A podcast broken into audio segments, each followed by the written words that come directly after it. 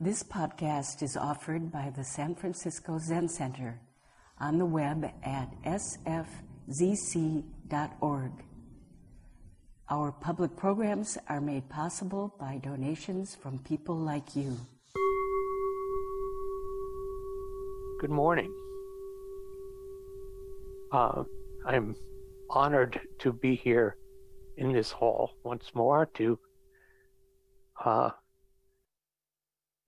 be among all of you bodhisattvas, uh, to see Dharma sisters and brothers in the assembly here. And uh, just to reflect, I think that the last time that I was here was for my teacher Sojun Roshi's funeral. And uh, that's I can see that vividly in my mind's eye. And so today, actually, I'm going to speak about Sojun.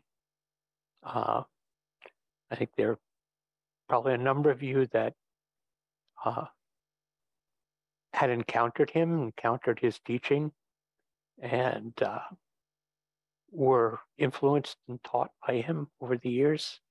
And maybe many of you who have not. So this is what's on my mind out here today. Uh,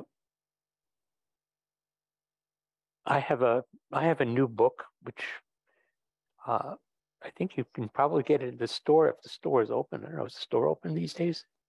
Uh, but I'm going to speak from the this is it's called Turning Words: Transformative Encounters with Buddhist Teachers, and uh, there's a section on Sojun Roshi I'm going to use that as sort of introductory material about some of my particular engagements with him and some of the things that I learned from him. Uh, and then I'm also going to read you something, a book of uh, Sojun's memoirs and his uh, a selection of his Dharma talks is in preparation. It'll be published at the end of the end of this year by uh, from Counterpoint Press, and so we're still in the last editing stages of that book. But I'm going to read you one of uh, at least one of his short edited talks. Oh, thank you.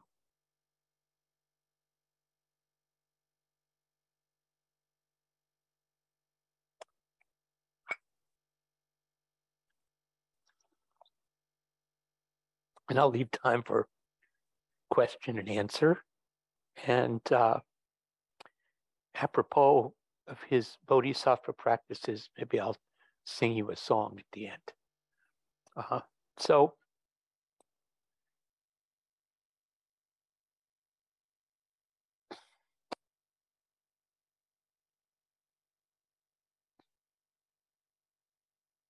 I came to Berkeley Zen Center twice. I came the first time in the summer of 1968 uh, after um, we were exhausted and somewhat burnt out from having occupied uh, the university uh, in New York, uh, Columbia, where I was going to school, and being beaten, arrested, and living a week in the president of the university's office with 75 people. Uh, that was that was kind of major, my major educational experience, but uh, it was a hard time. And we came out here to California, to Berkeley, uh, because it was the promised land, right? Uh, and we also came out looking for Zen. And so uh, we found that summer, I've, a group of us who had come out together found the Berkeley Zen Center on Dwight Way. And we also, uh, a couple days a week, we would go into uh, the San Francisco Zen Center, uh, and sit there. And that was my first encounter with Zen. We went back to New York kind of charged up to practice and uh, I started studying Japanese and and life and the turmoil of American society uh, kind of kicked in and I wasn't able to really follow through for about 15 years. Uh, I reached a point in my life when I felt that I had sort of run out of script.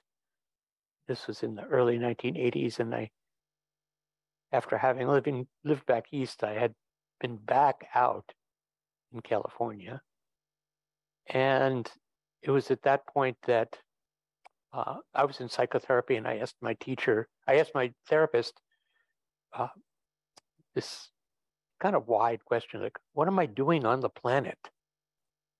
And she said, That's not a therapy question.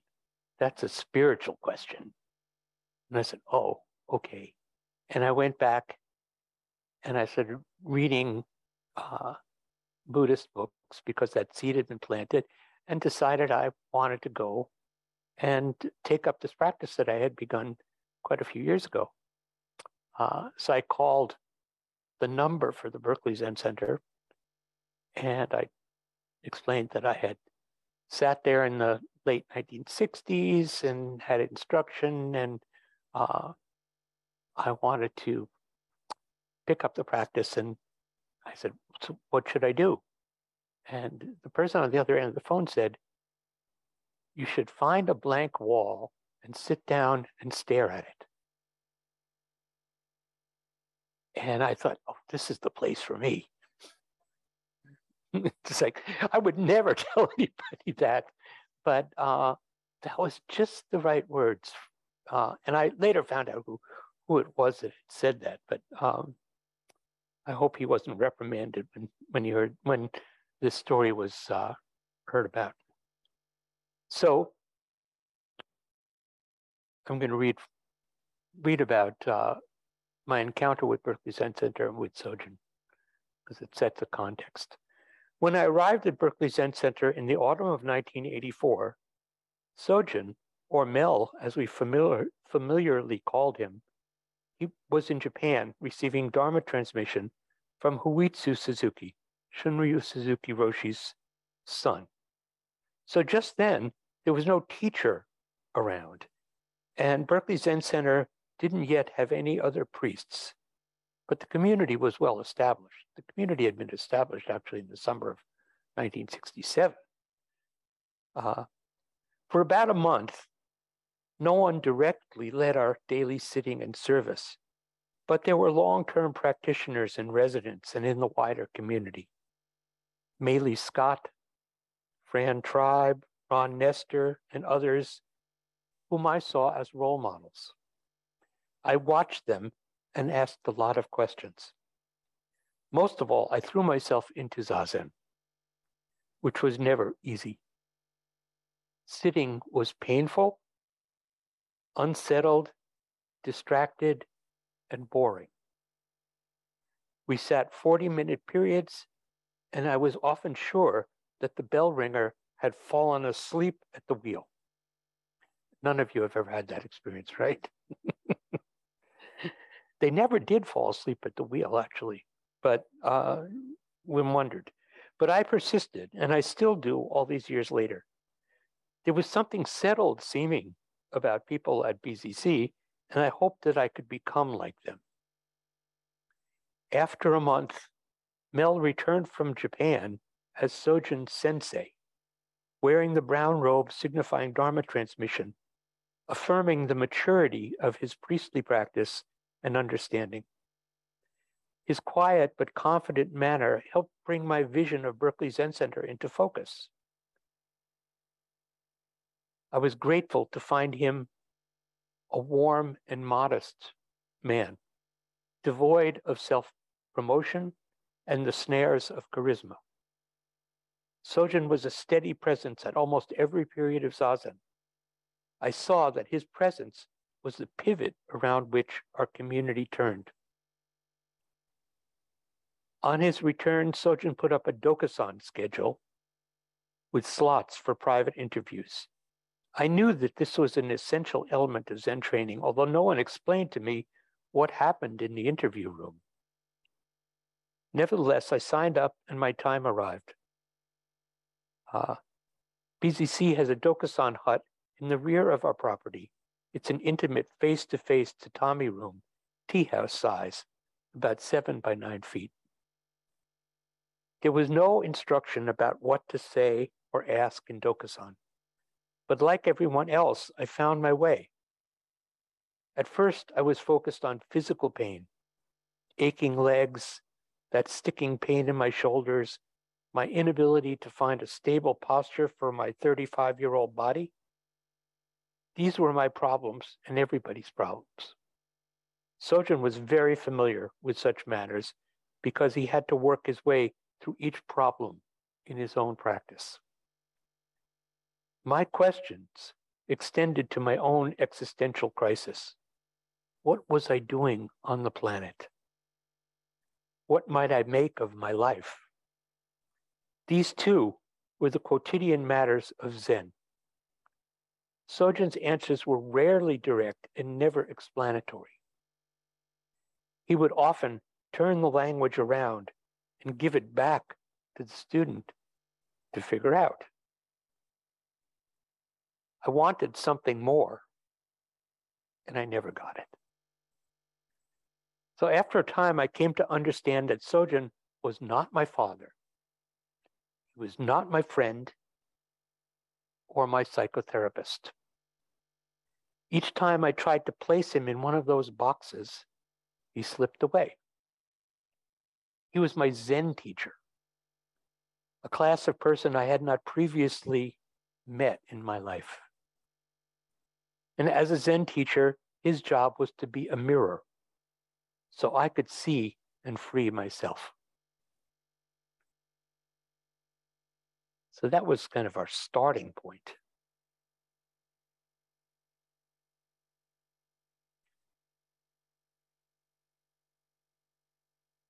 When you knocked on Sojun's Roshi's door, if he was there, and he had his office on the courtyard, kind of the central, facing the central area of our little compound at Berkeley Zen Center. I invite you, if you're in Berkeley, please come and check it out and join us for Zazen. We have it six days a week, actually, and weekdays three times a day. So there's there's a pretty open, available schedule. And since you already know how to sit, all you have to do is just come in.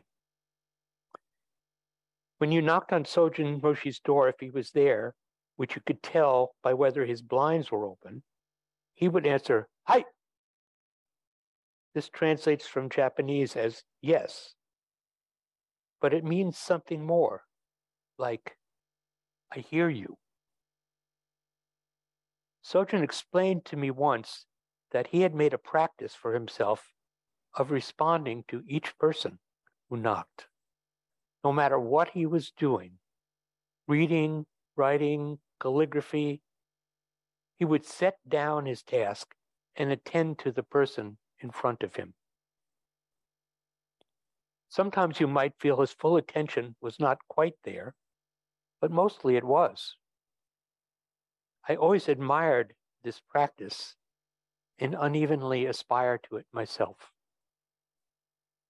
Recently, I've been reading the Hebrew Bible and have come across the word Hineni. When God calls to Abraham, to Moses from the burning bush, to the prophet Isaiah, in each case, these elders respond, Hineni, here I am, or I am here. Again, in a deeper sense, it suggests a readiness to respond to whatever one is called to do. So I hear hi and hineni as parallel expressions of willingness and receptivity. Really, this is the heart of Zazen. A mind and body open to the call of each moment. This really is what I've come to think of as what we call shikantaza. It's just receptivity, opening the senses, opening the mind, opening yourself to each encounter.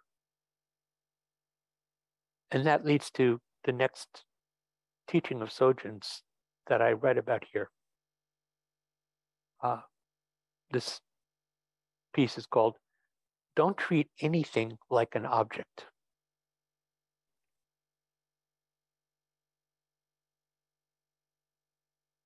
I haven't read this for a long time. Okay. Years ago, before my days of Zen practice, I experimented with psychedelic substances. My friends and I saw them as experiments, as explorations in consciousness. Like others my age, I could tell many stories of these adventures, some funny, some weird, some frightening. But having discovered that there were even more aspects of reality than I had previously seen, I wanted a wider and deeper view. This led directly to Zen practice.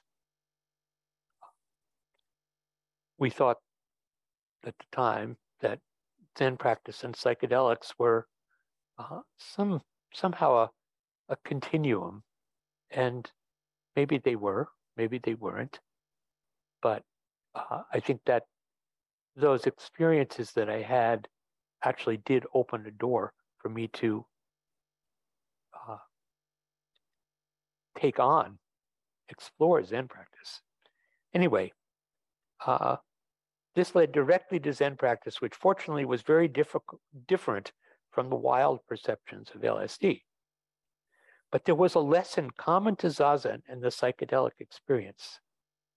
This boils down to something Sojun Roshi said succinctly in a lecture.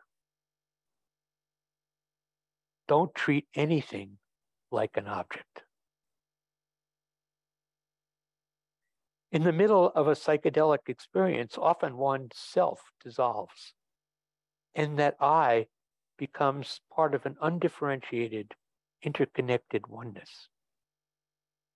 Sojun pointed to that oneness where Zazen expresses a reality in which there is no longer subject and object. That oneness, however, is not a oneness of flashing lights and sensorial marvels, but a deep and ordinary oneness. Everything and every being is part of me, and I am part of it. Separation is an illusion. Yet our perception of oneness still includes differentiation. Each person is unique. Each thing is a unique expression of causes and conditions that momentarily arise, fall away, and become something else in an unending stream of dynamic activity. Marvelous mysterious.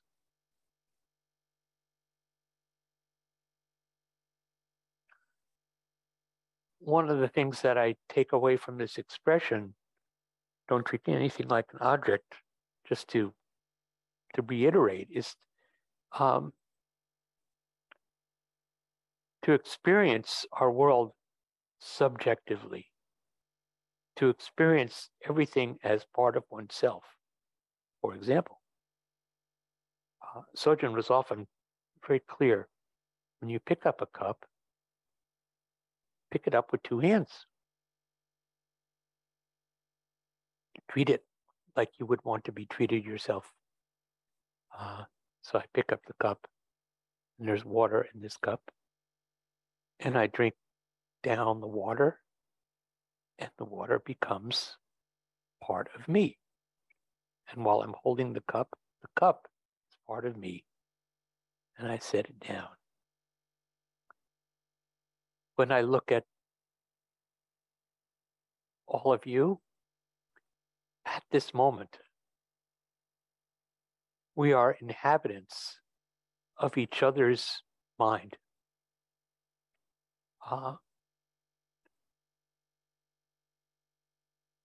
you're looking at me, I'm looking at you. This is a single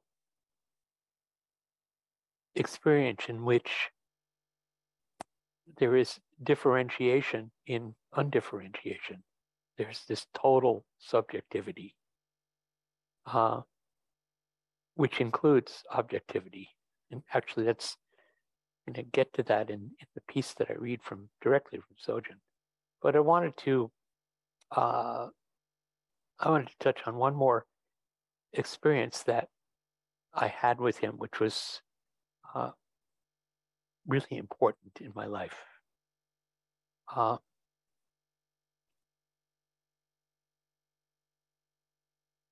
long ago, in a chilly morning dokusan, Sojun gave me a sudden teaching.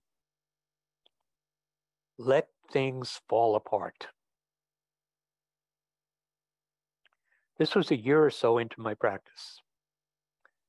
Uh, life was unsettled in my mid 30s,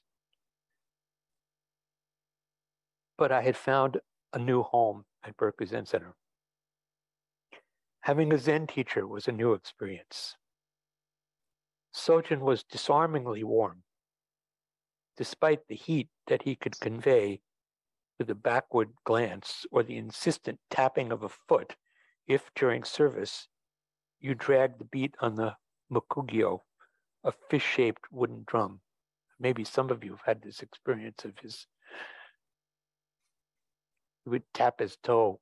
I think he, we, I think we sort of cured him of this after a few years. Uh, uh, but uh, he had a very clear idea of how our service, how our chanting, how things were supposed to go. Anyway, uh, some Zen teachers keep their students in very close.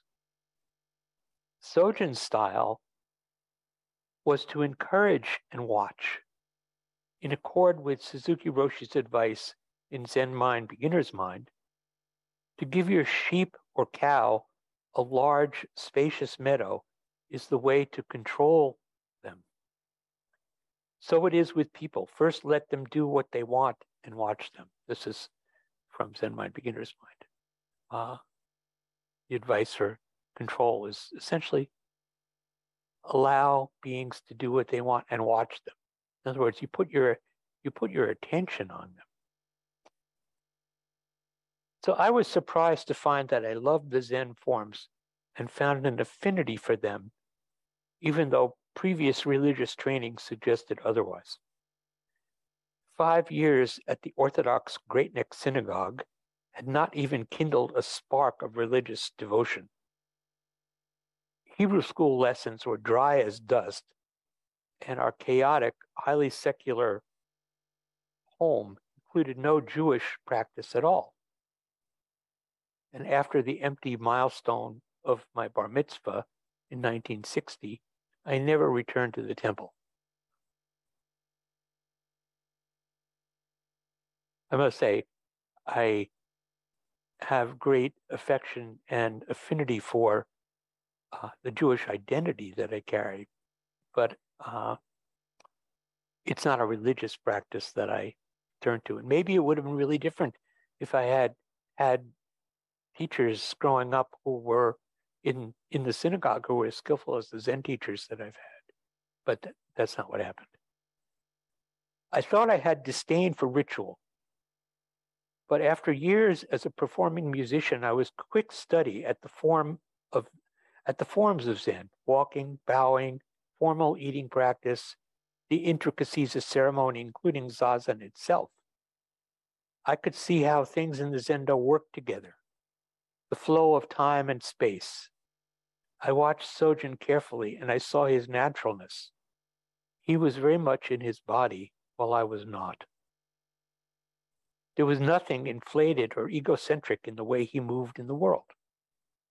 In and out of the Zendo, he seemed to walk right down the middle way, not offhanded, never stiff, but flexible. This is what our zazen posture should be, just to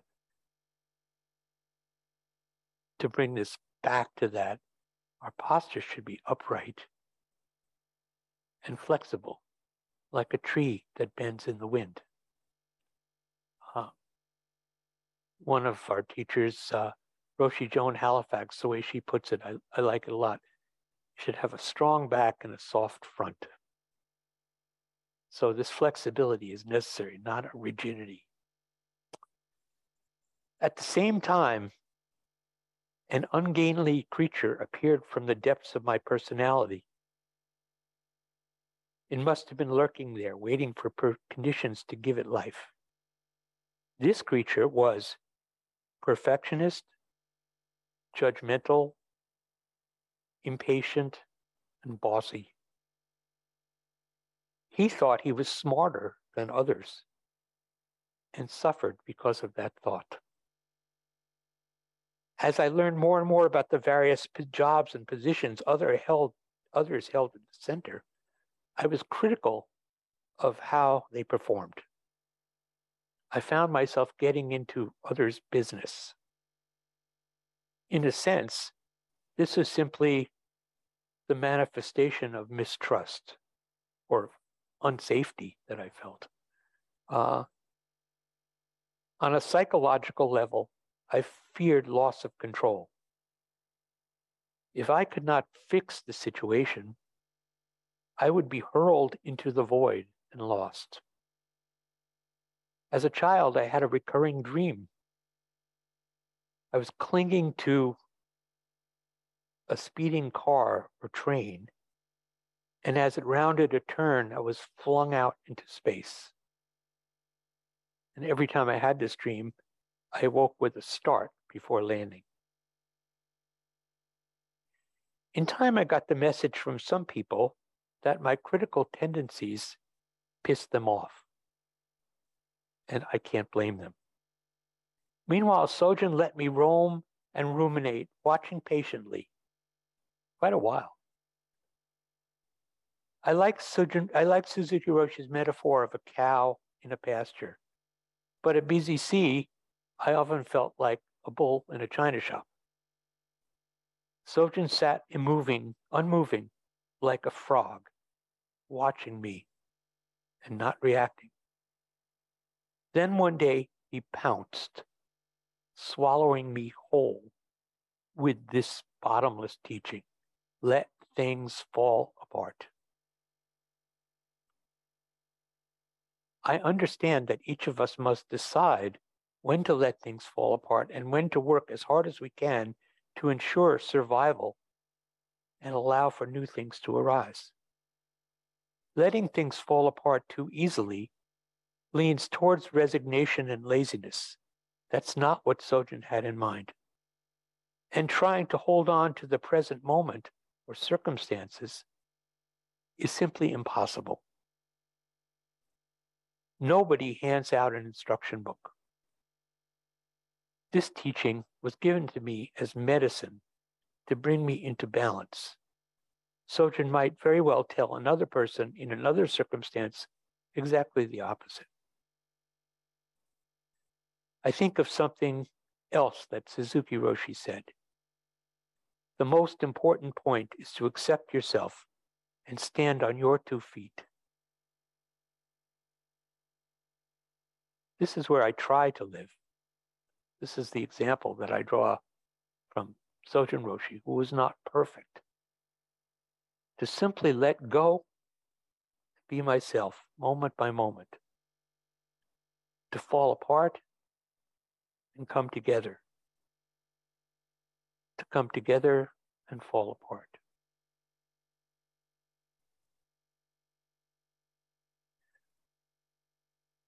So I want to read you just a brief piece from uh, this collection of, of Sojun's uh, lectures. And this piece is called Formal and Informal. One thing I will say that is he was always uh, he was always drawing on the teachings that he got from Suzuki Roshi. I mean, I had I had nearly 40 years with Sojun Roshi And Sojun had maybe five years with Suzuki Roshi. But my my sense is that Suzuki Roshi was a very strong teacher, and people got a lot from him. Not everything they needed, but got a lot from him in a very short while. Uh, and Sojun always carried Suzuki Roshi. I think uh, Tenshin Roshi also. They carry Suzuki Roshi as a as a living presence in their mind. Uh, and we do our best to bring that alive, and we do our best to see that in our teachers. So he writes It is commonly thought that Zen practice is very formal and rigid, and that thinking and emotion are cut off. Formal, yes. Rigid, not really. For every activity, there are rules, directives, and procedures. The formality of our practice allows access to our ineffable, fundamental, formless nature. What looks like narrow confinement becomes, with maturity, vast freedom. What is formal becomes informal. And I, I just would interject. So when we had, when I had lay ordination uh, in 1985 or 86, the Dharma name that Sojun gave me, uh, which our Japanese teachers look at somewhat askance. My Dharma name is Kushiki, which Ku in the if you're if you study are familiar with the Heart Sutra, Ku is emptiness or formlessness, and Shiki is form. Uh, so he gave me this name, Mr. Formless Form, uh, which is a bit much, but it's also been a koan to grow into. Uh, and so I'm very grateful for that, for that name. And this is what he's speaking of here. What is formal becomes informal. Submitting to the Zendo forms enables us, an attentive student, to move and sit gracefully with ease and naturalness. Over the course of our lives, we develop habits and tensions in our body and mind, our body and mind, caused by fears, resistance, defensiveness, and biased views. Zendo practice can help us through awareness to overcome these hindrances. Moving in the Zendo with the awareness of the subtle sound of our steps, the upright movement of our posture, and the relation to our surroundings reflect a natural, unaffected choreography.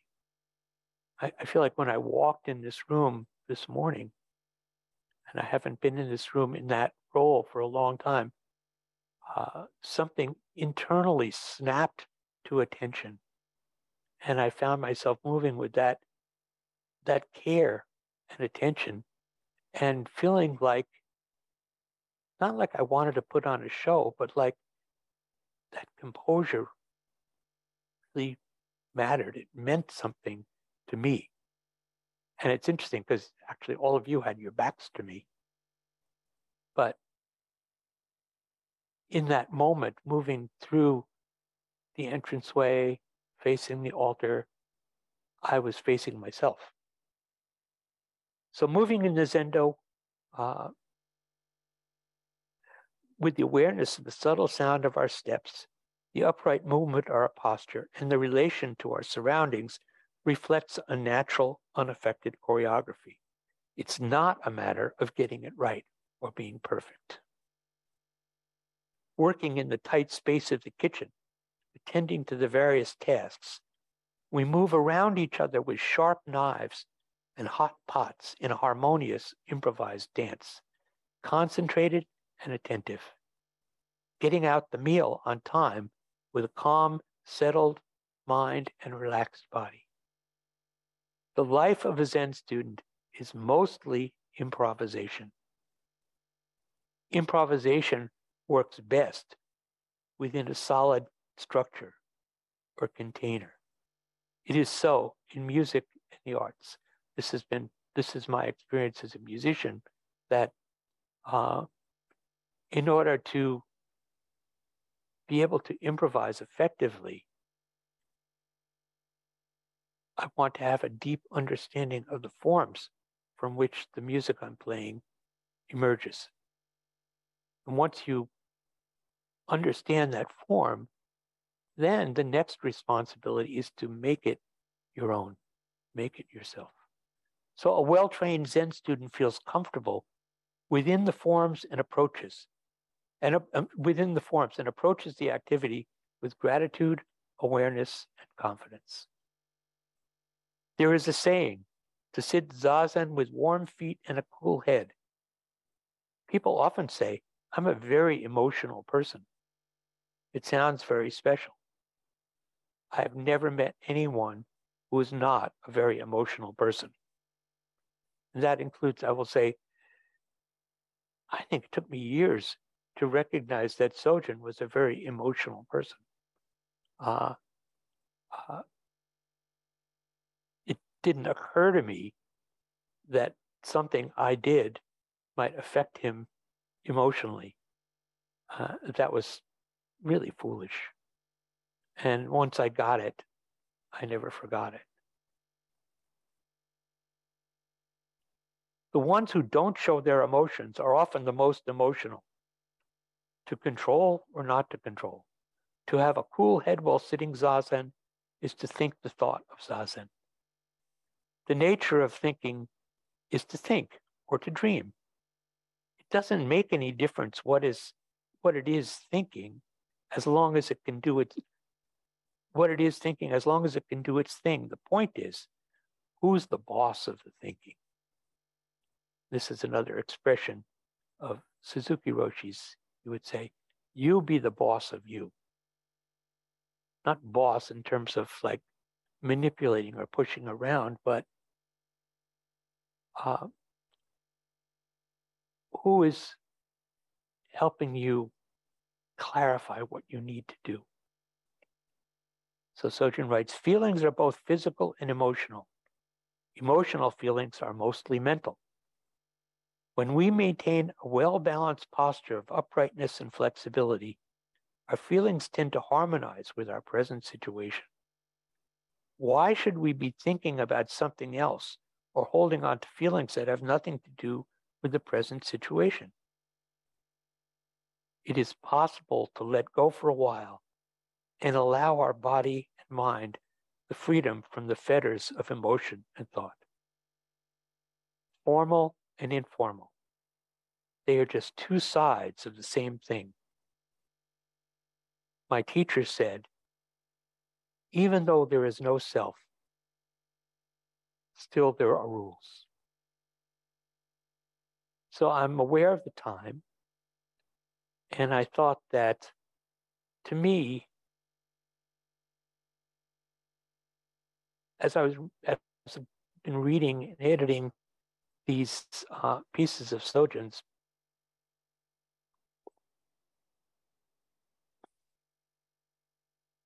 it's embarrassing to say. Uh, but what comes to awareness now that he's not with us in body is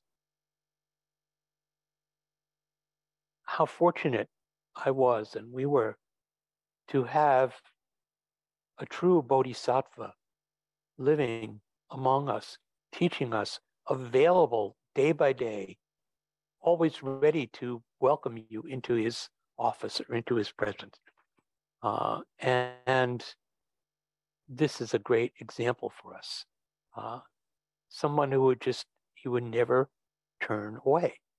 So I'm going to sing you a song that uh, expresses the embodiment of this bodhisattva way. Maybe you have heard this song, but it's always worth repeating.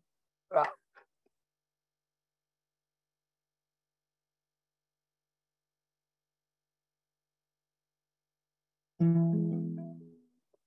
So this is a song that's written by um, Greg Fain and Jonathan, I'm blanking his last name. Anyone know? Anyway, you may have heard it's called Our Hero, and it's basically a very uh, effective uh, condensed version of chapter 20 of the Lotus Sutra about the Bodhisattva never disparaging. And it has a chorus which you can sing.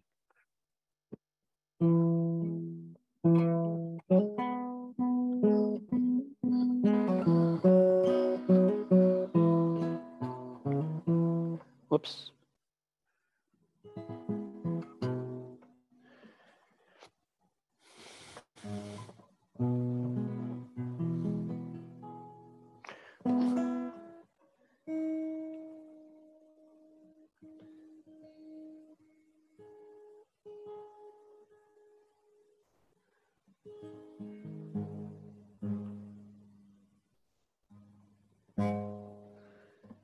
Does not like this capo. Oh. Okay, sorry, let's do it this way. It's one of these days. Mm-hmm.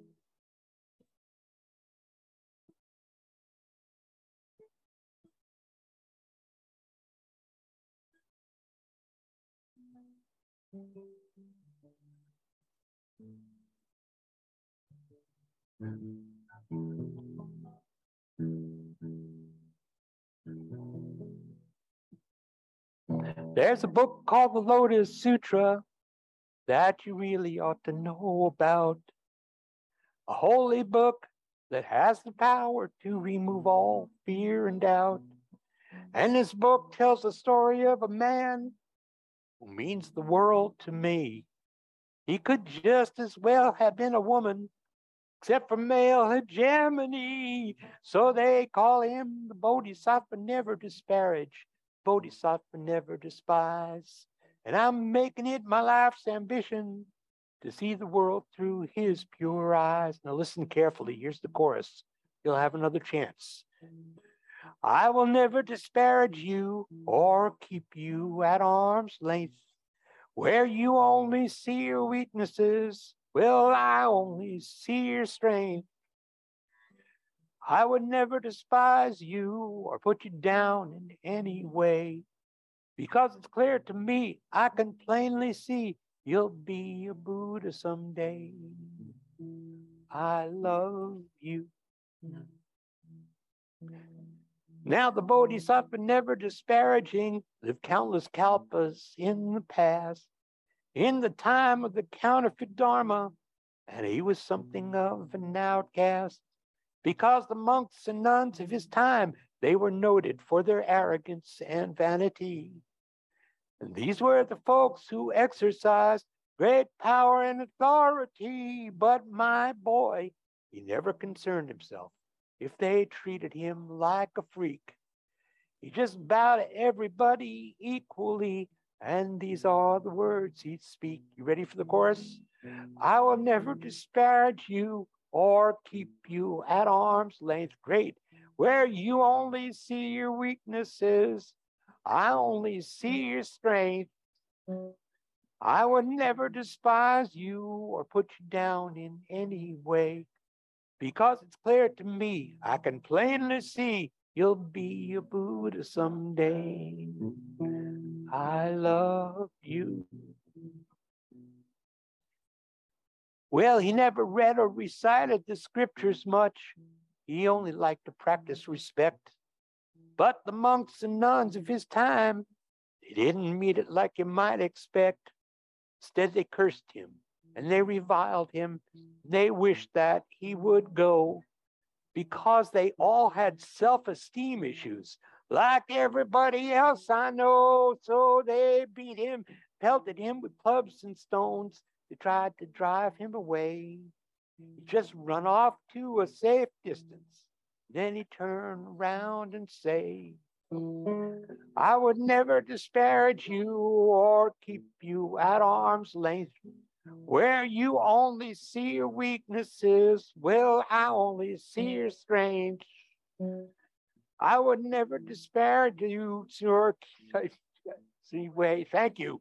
It's to me, I can plainly see You'll be a Buddha someday. That's what happens when you think about something else. But I love you. And so it went on for years and years. He was the target of scorn and abuse. Still our hero, he shed no tears, nor did he wonder, wonder what's the use. Till he came to the end of his natural lifespan, he lay down, fixing to die, and he heard the Holy Lotus Sutra being preached up in the sky, and his life was extended for millions of years. He's living to this day. Mm-hmm. And in the pages of the Lotus Sutra, you still can hear him say, Last mm-hmm. chance, I would never disparage you or keep you at arm's length. Mm-hmm. Where you only see your weaknesses, I only see your strength. I would never despise you or put you down in any way because it's clear to me, I can plainly see you'll be a Buddha someday. Yes, it's clear to me, I can plainly see you'll be a Buddha someday. I love you. I love you.